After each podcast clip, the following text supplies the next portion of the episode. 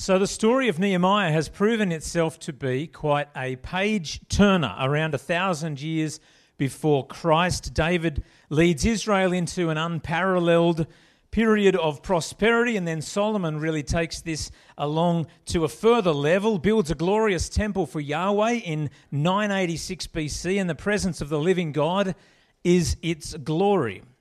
The temple stands for 400 years and is the spiritual heart of the people of Israel. In 722 BC, the ten northern kingdoms are defeated by the Assyrians and taken into captivity. 620 BC, Jeremiah is called by God as a teenager to preach judgment on the southern kingdom of Israel known as Judah. 605 BC, the Babylonians begin the first deportation of the exiles. Among them are Daniel, Shadrach, Meshach, Abednego. They're in the first group. 586 BC, Nebuchadnezzar finishes off the job, destroys Jerusalem and the temple. The people are taken into exile. The glory of God has left the temple, and God's people are in judgment. 536 BC, the temple is rebuilt under Zerubbabel. 453 BC, about 100 years later, Ezra reinvigorates the people's faith and spirituality. And then 440 BC, Nehemiah hears about the terrible state of affairs in Jerusalem. He's moved by the things that move the heart of God. He fasts, he prays, he asks the big question of his boss, the king, and he gets the go ahead to rebuild. He leaves the fourth highest paid job in Persia and goes back to his homeland, the city that he's only dreamt of seeing, but he finally sees it with his own eyes. He scouts out the task at night of rebuilding. He casts a vision to the people. He rallies a team and they start rebuilding. And the wall is halfway up in height, and the people run into what can only be described as predictable resistance predictable resistance. Few things in life go through without a hitch. They may for a time, but there is this problem in human life. It starts with S and rhymes with in.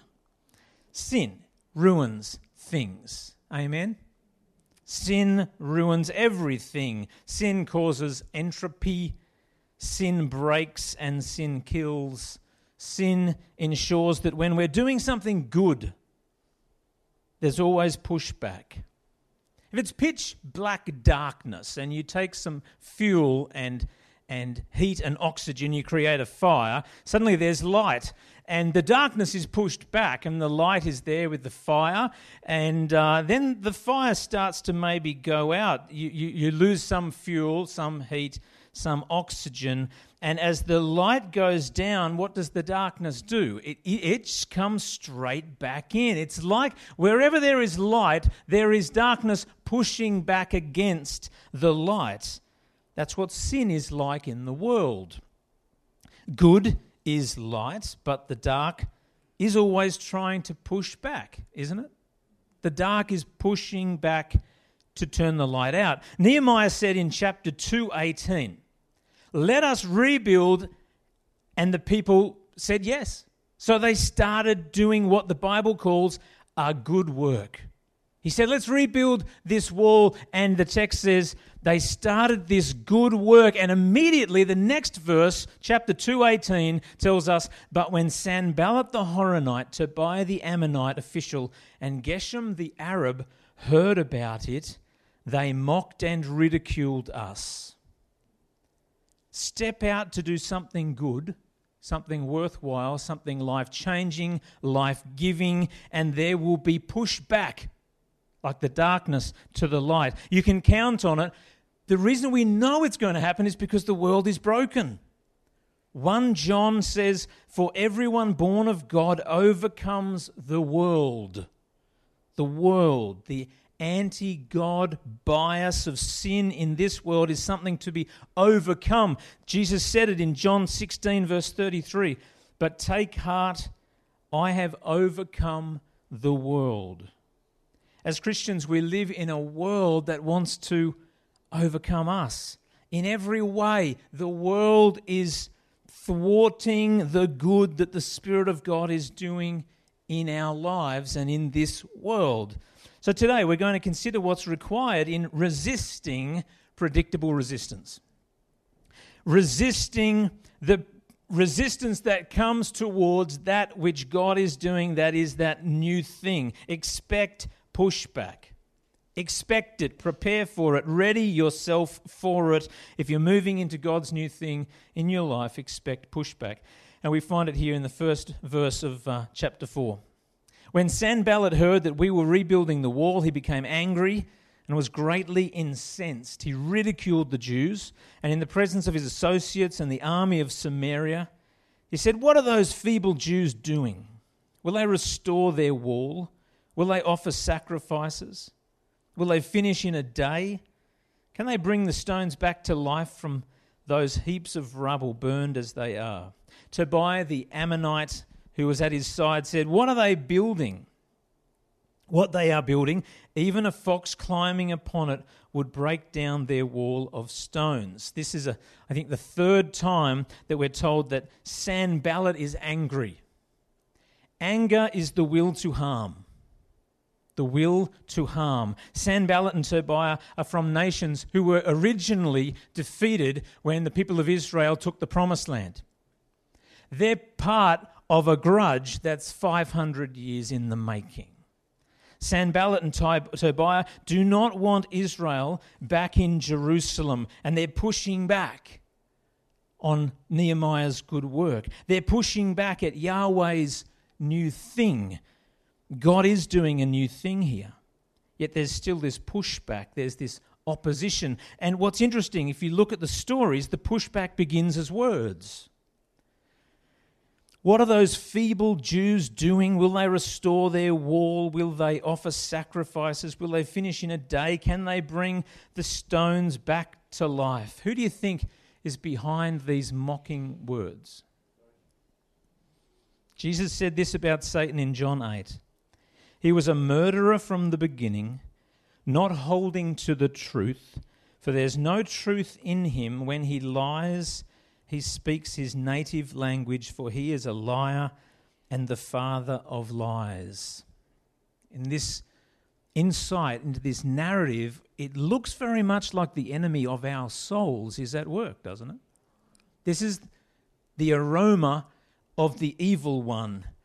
Think about the story of the Bible. The evil one lied to Eve in the garden. Did God really say that?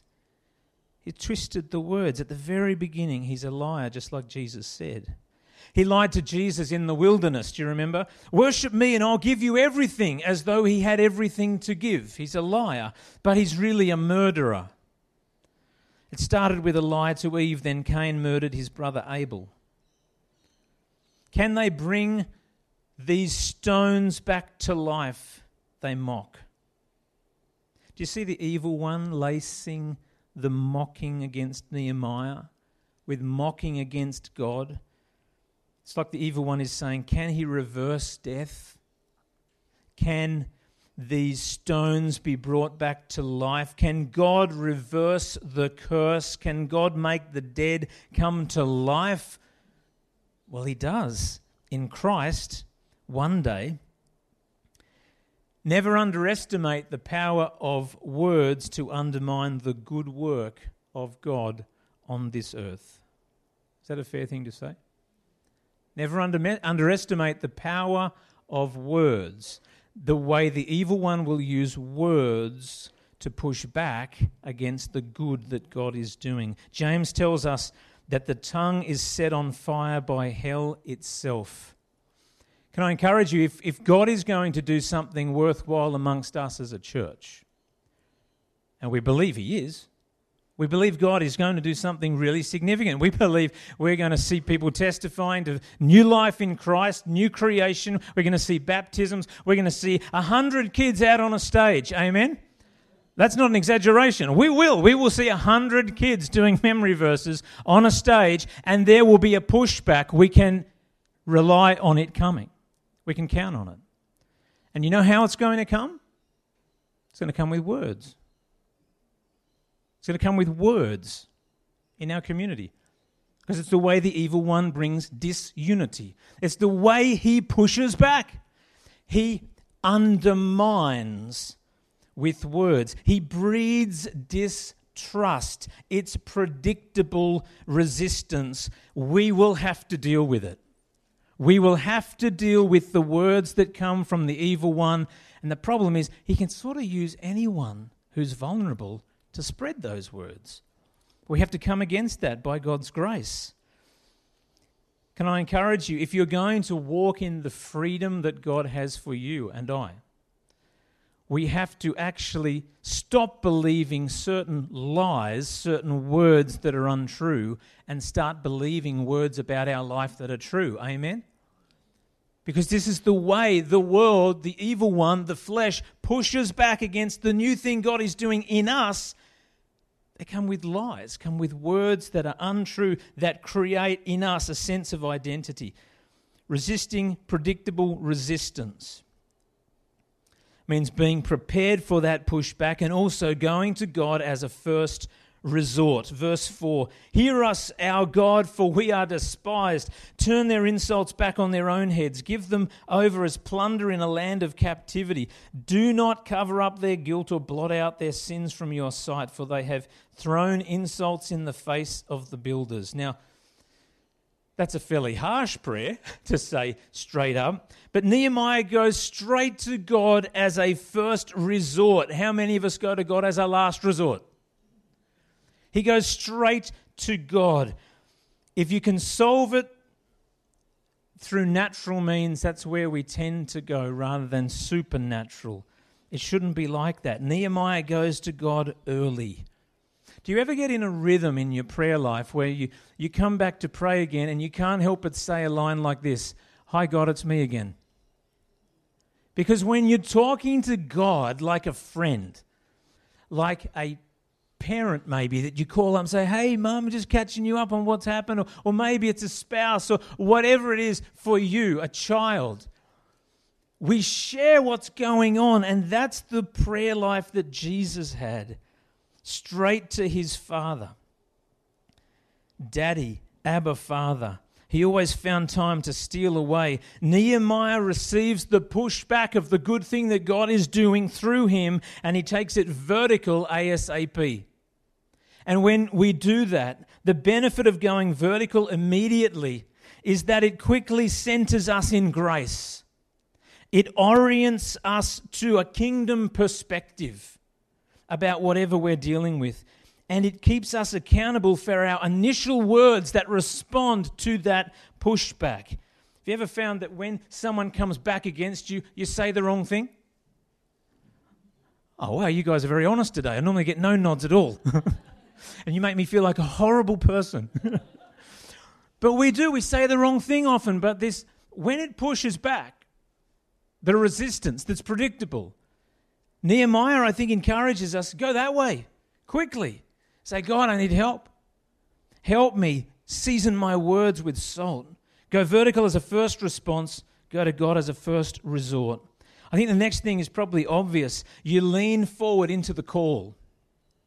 You lean forward into the call if you're resisting predictable resistance. Doing something challenging in life will rarely be accomplished by tentativeness to achieve something significant. Um, I don't know how many of you have abseiled off a cliff. Anyone done that? Yeah, lots of us. It doesn't help if you don't sit back off the cliff into the harness. If you're like, I'm not really going to go off the edge, I wonder if I could get down the cliff without going off the edge. That's what goes through your mind. You've got to sit back, you know, ah, oh, if I embrace this call, this journey, it suddenly starts to work. Anyone been snow skiing? Quite a few of us. Try snow skiing off a steep hill without leaning into it, and you're going to slide on your backside. I think they're just pictures of what we have to do in life. When you make a decision, you need to actually push into it, to lean into it. Nehemiah has heard from God. He's been moved by the things that move the heart of God and he's decided that he's not going to doubt in the valley what he was told by revelation on the mountaintop. Because that's what we do, isn't it? We get a revelation on the mountaintop, we get into the valley amongst the lantana, and we go, Did I really hear or see what I saw? He says, No, I'm not going to doubt that. I'm going to lean forward into the call. In other words, put your heart into it. Verse 6 So we rebuilt the wall till all of it reached half its height, for the people worked with what? All their heart. Pursuing the call that God has given you to do that new thing, to be that new person, that new creation. For a church to do the thing that God's called us to do and be, it will involve vulnerability.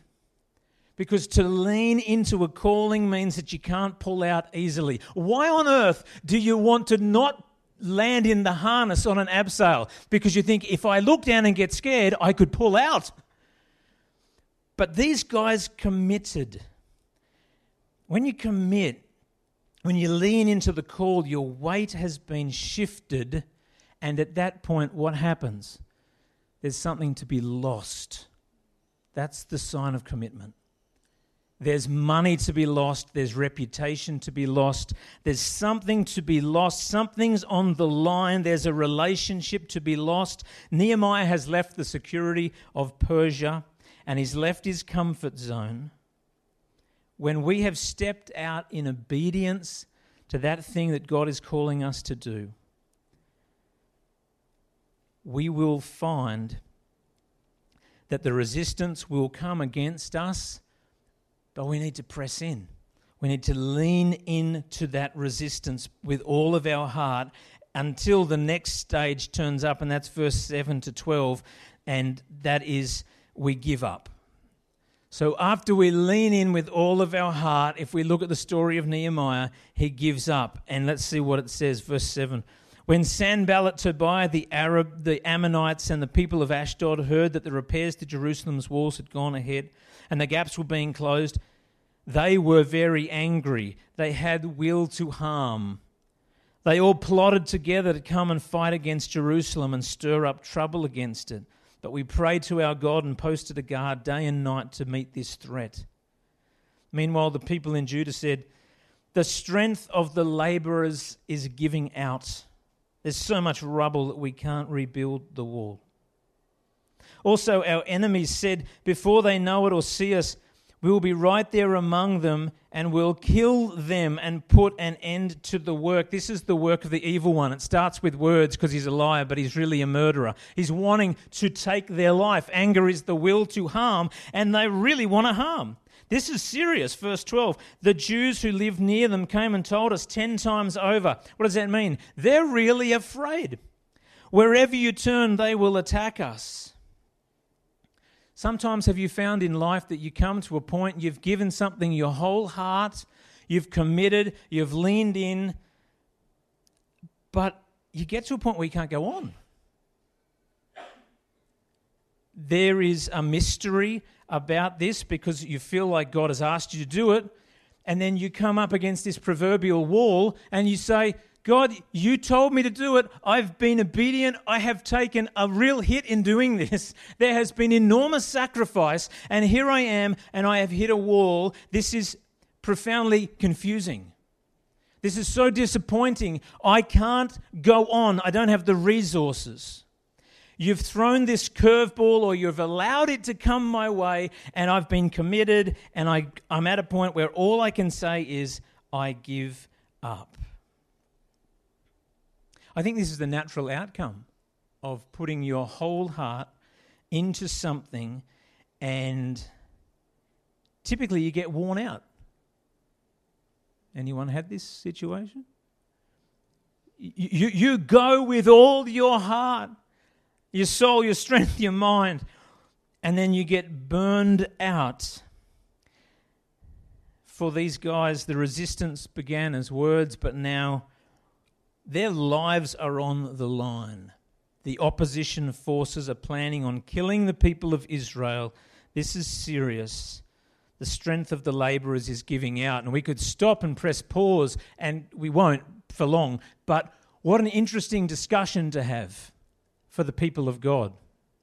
When Leanne and I first got married, one year in, we went and spent three months in Guatemala and El Salvador.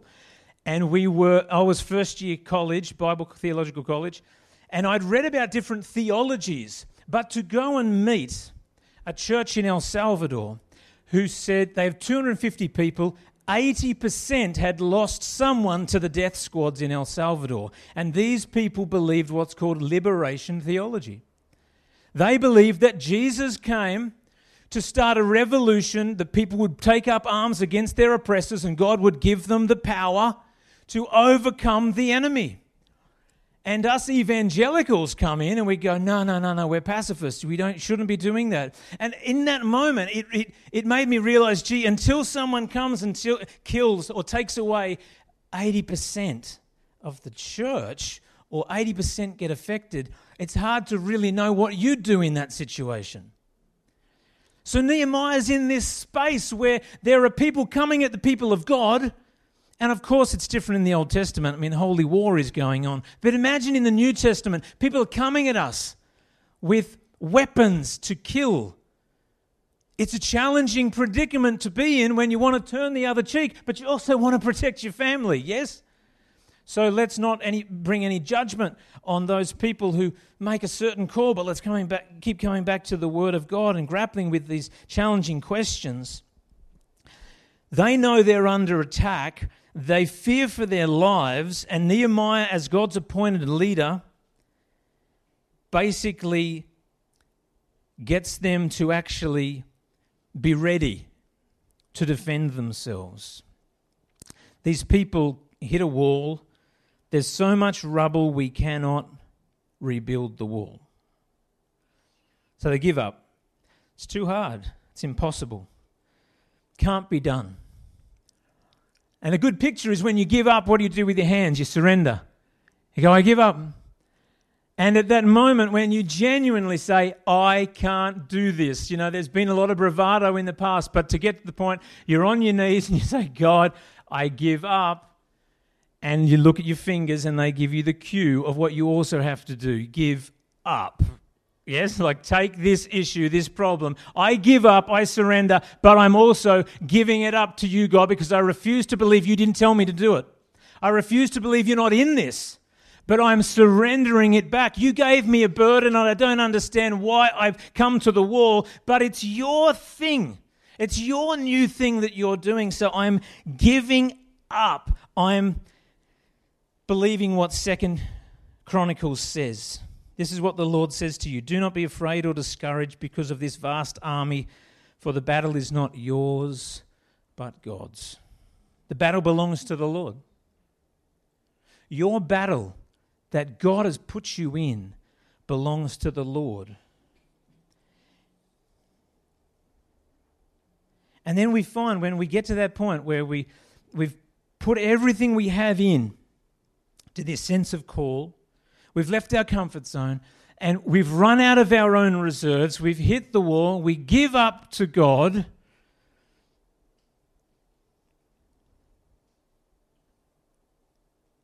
God does this um, mysterious thing, doesn't he? He, uh, he takes the burden and then he encourages us to keep fighting. Have you found that? I always think of Jonathan and his armor bearer. They're going uphill, they've got one sword between the two of them. And they say, Perhaps the Lord will deliver them into our hands, the Philistines. And it says, and then they, I can't remember exactly what it said, but it's like they fight all day. There's this beautiful moment. The battle belongs to the Lord. They sing a little hymn together, maybe. And there's two of them. They've got one sword. And Jonathan says, um, Are you with me, mate? And he goes, Yeah, I'll come. And they've got one sword. And then they fight all day. And I always think, wow, why didn't you just send angels, Lord? But it's not God's way, is it? He says to us, Give me the burden back, and then I'll empower you with strength to keep fighting, though it's my battle, not yours.